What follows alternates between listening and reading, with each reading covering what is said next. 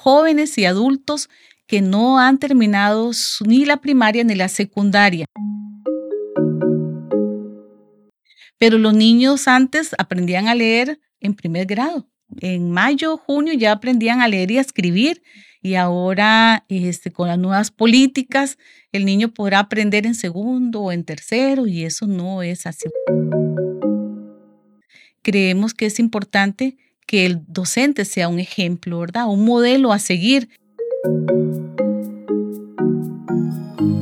desde Guanacaste. Vamos a adentrarnos en un mundo maravilloso de conocimientos y experiencias sobre Guanacaste, su historia, conformación, vivencias, cultura, bellezas, flora y fauna. ¿Cómo surgió? ¿Qué la caracteriza? ¿Cuál ha sido su desarrollo desde la colonia hasta nuestros días? Lo haremos con expertos en el tema y de manera breve, sencilla y clara. En el programa de hoy, Ana Lorena Camacho Camacho, educadora, maestra por siempre, como ella misma lo afirma, ha trabajado en instituciones de primaria, secundaria, terciaria, fue la primera directora del Colegio Artístico de Liberia, profesor Felipe Pérez Pérez. Le gusta escribir. Y hoy vamos a tratar el tema de la educación en Guanacaste. Bienvenida, Ana Lorena, un placer que esté con nosotros. Muchas gracias, Juan Santiago. ¿Cuál ha sido el impacto de la educación en Guanacaste? Guanacaste por mucho tiempo ha venido progresando en la parte educativa, no obstante, pues siempre van a haber algunas fortalezas y algunas debilidades que se van a ir subsanando con el tiempo. Es importante recordar desde el momento en que se crean las escuelas, los colegios y las universidades, que Guanacaste pues ha tenido este, una gran diversidad de oferta académica. Solo recordar, por ejemplo, volver la mirada a este, lo que ha sido la educación secundaria. Eh, es importante recordar que en 1945, hace, eh, hace 77 años, el Instituto Guanacaste dio la oportunidad para que la población pudiera continuar sus estudios secundarios y eso pues hace posible mejores oportunidades para este tipo de población joven y adulta. una, al respecto hubo una anécdota que no sé si es eh, veraz, de que hubo gente que se opuso a la creación del instituto porque se iban a acabar los sabaneros y las cocineras. Y las cocineras. Totalmente, sí. Así es, ¿verdad? Y, tiene que ver con una cuestión cultural también. Y en, aquel entonces los que podían estudiar eran los hijos de, personas adineradas y algún estudiante que su profesor o su maestro lo haya recomendado para tener una beca del municipio o del gobierno, entonces podía tener la oportunidad de ir a Heredia o a San José a estudiar. Pero con la creación del Instituto Guanacaste hace 77 años, pues ha cambiado mucho la, la situación de oportunidades y eso ha traído consigo que hoy en día de, acuerdo a un estudio que hizo este Rodríguez Barrantes en el 2020, ha indicado en su estudio que eh, hace una década Guanacaste pues ha tenido un gran empuje en la parte educativa. El crecimiento de la demanda, de la oferta ha sido muy importante y muy significativa para la población. Y él da en sus datos que, por ejemplo, eh, la cantidad de instituciones y de servicios educativos ha aumentado. Por ejemplo, preescolar, eh, en el 2010 eh, habían 281 centros educativos y para el 2018 pasó a 352. O sea, ha habido un aumento en escuelas diurnas, en colegio, ¿verdad? Eso ha permitido pues que la población tenga mejores oportunidades. Y aquí quisiera destacar que la oferta educativa nos permite eh, eh, tener eh, diversidad de opciones para las personas estudiantes. Por ejemplo, eh, telesecundaria modelos, ¿verdad? Que es muy importante para la zona rural. Tenemos los, los colegios bilingües, eh, tenemos colegio el científico, uno a nivel de Guanacaste, el colegio humanístico que la Universidad Nacional lo trae en el campus de Nicoya, de la sede este, Chorotega. Em, por ejemplo, el bachillerato internacional que lo tiene Bagace, ya tiene varias, varios años y con una experiencia maravillosa y que ahora Santa Cruz pues tiene otro. Ah, Entonces, esto hace que la oferta educativa pues para los estudiantes eh, sea lo mejor, ¿verdad? Incluso a nivel de, del distrito de Liberia, también los jóvenes tienen la oportunidad de un colegio artístico, y no solamente para Liberia, sino para Guanacaste. Entonces, vemos que Guanacaste en ese sentido, a pesar de que ha ido avanzando en su oferta, en su diversidad de oferta educativa, pues siempre van a haber algunas brechas, algunas situaciones que de alguna u otra manera va a interferir pero eh, creo que lo importante es destacar lo bueno y lo otro se va a ir subsanando con el tiempo, ¿verdad? Porque hay, problemas de, conexión, por ejemplo, en este momento eh, de la población de primaria eh, en conexión, según el estudio de Rodríguez, apenas un 12% de los estudiantes de las zonas rurales y urbanas tienen acceso al Internet y un 14% a nivel de secundaria. Entonces, con, con el asunto de la pandemia, pues esto afectó, golpeó muy fuerte, muy fuerte y creo que ese rezago educativo, pues de alguna u otra manera afectó a, nuestros, a nuestra población mucho más de la zona este, rural que la urbana, pero que esperemos que en poco tiempo, eh, no a mediano o corto plazo, podamos tener eh, algunas iniciativas que permitan seguir avanzando, porque los más golpeados son los que menos tienen. De acuerdo, y de ahí el índice tan alto de deserción.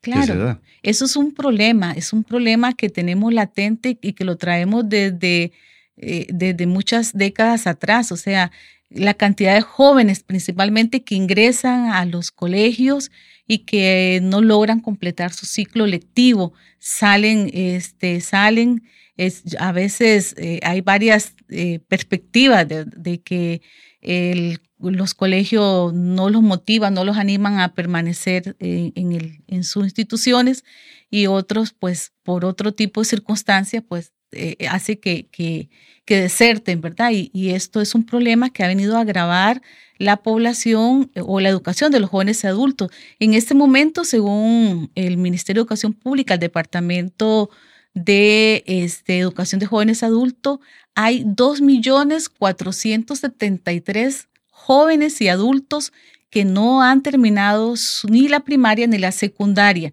Y posiblemente estamos hablando casi que la mitad de la población del país. Y eh, solamente el 7% de esa población está asistiendo a una modalidad de eh, joven y adulto. Y un 93% está quedando por fuera. Entonces, es una situación muy crítica y que posiblemente ese dato se dio del año 2021, pudo haber acrecentado en este año. Claro, y eso es eh, eh, en el país. Ahora imagínese usted en la región, porque Guanacaste, de cierta perspectiva, está en desventaja en relación con el resto del país. Claro totalmente de acuerdo. Sí, y eso hace que las oportunidades laborales, ¿verdad? Eh, la parte social, eh, definitivamente va creando mayores problemas. Claro, claro. Y, San José, que tiene casi todo centralizado, no ha querido ver eso. La oferta educativa, usted lo sabe bien, es muy pobre. Debería diversificarse eh, desde algún punto de vista. Usted habla de la era de la incertidumbre. Estamos en, en la era de la incertidumbre. ¿Qué es lo que hay que cambiar?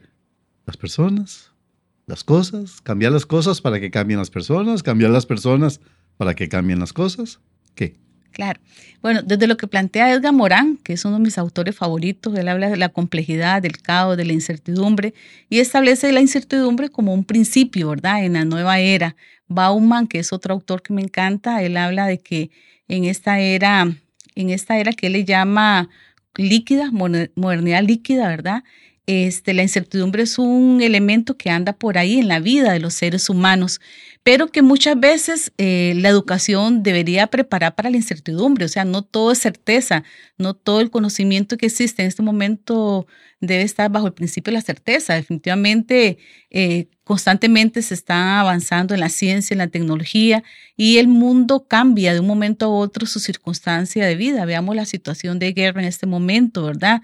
Eso va a tener una afectación a nivel mundial, no solamente para los dos países que están en este momento en esta situación conflictiva.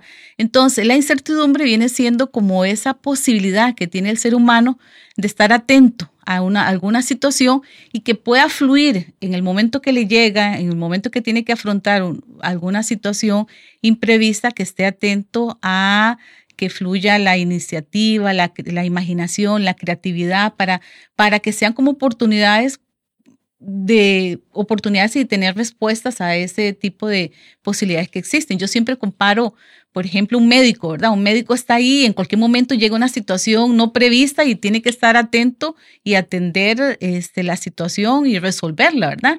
Igual los educadores deberíamos estar, vea, por ejemplo, el asunto de, de la pandemia. Eh, ¿Cuántos años tiene el Ministerio de Educación Pública de querer este, incorporar la tecnología a la educación? Años de años, décadas, y la pandemia hizo que se diera un giro y ahí está. Eh, de alguna u otra manera ha tenido sus limitaciones para la implementación, pero vino para quedarse la tecnología y de manera abrupta, ah, ¿verdad? Entonces, de alguna u otra manera tiene que ver con la incertidumbre. ¿Estamos preparados? Posiblemente no, pero nos da la oportunidad para poder eh, acceder claro, la educación se ve más, definitivamente. Vea usted, este año el año entrante, o es, no, este año, la, sede de Guanacaste de la Universidad de Costa Rica cumple 50 años. En un, nació en un nivel total de incertidumbre. No se sabía hacia dónde iba, qué iba a hacer. Y vea hoy usted los resultados, ¿verdad? Claro, la gran cantidad de carreras que existen, oportunidades. Claro. Esto ha mejorado muchísimo el nivel educativo de, de Guanacaste, porque ya esta generación de hoy, la de los padres, está formada casi. Eh, con un nivel superior.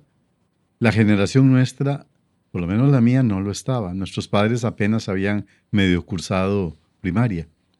En eso Guanacaste ha avanzado muchísimo. ¿Y qué, cómo ve usted el futuro de la educación en Guanacaste? Yo creo que hay que mirar fuertemente a, la parte educativa y, totalmente de acuerdo en que a veces no es un cambio de, digamos, paradigmático, sino de, paradigma eh, hacia lo que debe hacer el educador. Nosotros somos como educadores eh, los llamados a esa parte de servicio, a dar lo mejor de lo mejor y yo sí creo, ¿verdad? Y soy consciente de ello que como maestra, a mí me encanta decir que soy maestra, tal vez no fui la mejor maestra, pero siempre traté de hacer lo mejor de lo mejor que me permitió la formación y todavía sigo enamorada de, de esta profesión que el maestro tiene la posibilidad de transformar la vida de sus alumnos, ¿verdad? Y yo siempre le digo a mis estudiantes, si usted tiene la posibilidad de tener a un grupo de personas, eh, trátelas como le gustaría que le trataran a sus hijos, a sus sobrinos, a sus familiares. Entonces, ¿cómo quiere uno que sea lo mejor? Si tuviera hijo, ¿cómo le gustaría que fuese esa maestra o ese maestro para con su hijo, verdad? Dar lo mejor de lo mejor, darle calidad. Entonces yo sí creo que, que los maestros a veces no es un asunto de que me viene una transformación curricular y todo el mundo en carrera. Vea, por ejemplo, yo digo, lo de antes no es que porque sea de antes es malo, sigue siendo bueno, muchas cosas rescatables, pero los niños antes aprendían a leer en primer grado. En mayo, junio ya aprendían a leer y a escribir y ahora este, con las nuevas políticas el niño podrá aprender en segundo o en tercero y eso no es así. bueno, desde mi perspectiva. Totalmente. Sí. señor. ¿Y qué hacer al respecto? Imagínense. Bueno, yo creo que hay mucho que hacer. Yo creo que es entrar a la parte de educación y tanto los que están formando como los que son formados hacer hincapié de que entran a una carrera que, que no debería entrar cualquiera, ¿verdad?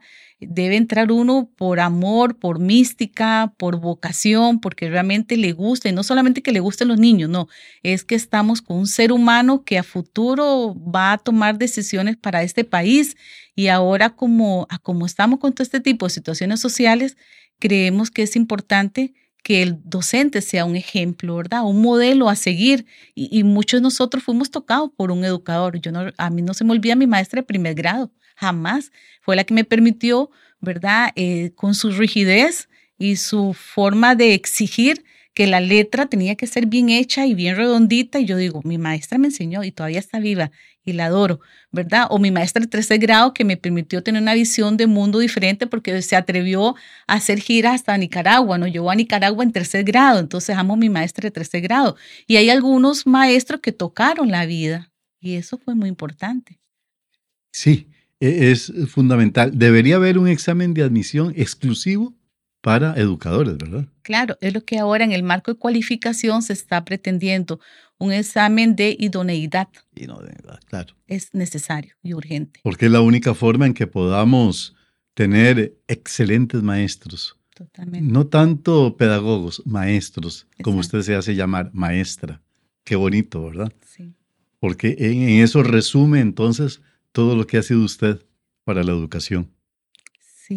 Y es que uno tiene que dejar huella y yo creo que es como incansable. Yo pues digo, seré maestra hasta el final en lo que yo pueda ayudar a servir. A nosotros nos enseñó, bueno, yo soy sello UCR y a mí me enseñaron mis, profesores eh, que uno tiene que dar la milla extra, ¿verdad? Hay que dar la milla extra y, y no importa quién lo está viendo, usted tiene que hacer las cosas bien, ¿verdad? Tenga un buen director o un buen líder detrás suyo, delante suyo, bueno o malo, usted tiene que dar siempre lo mejor porque está con seres humanos a cargo, ¿verdad? Bueno, doña Ana Lorena, muchísimas gracias. Ha sido usted muy amable en participar en este conversatorio sobre la educación. Con mucho gusto, Juan Santiago. Es un placer. Gracias.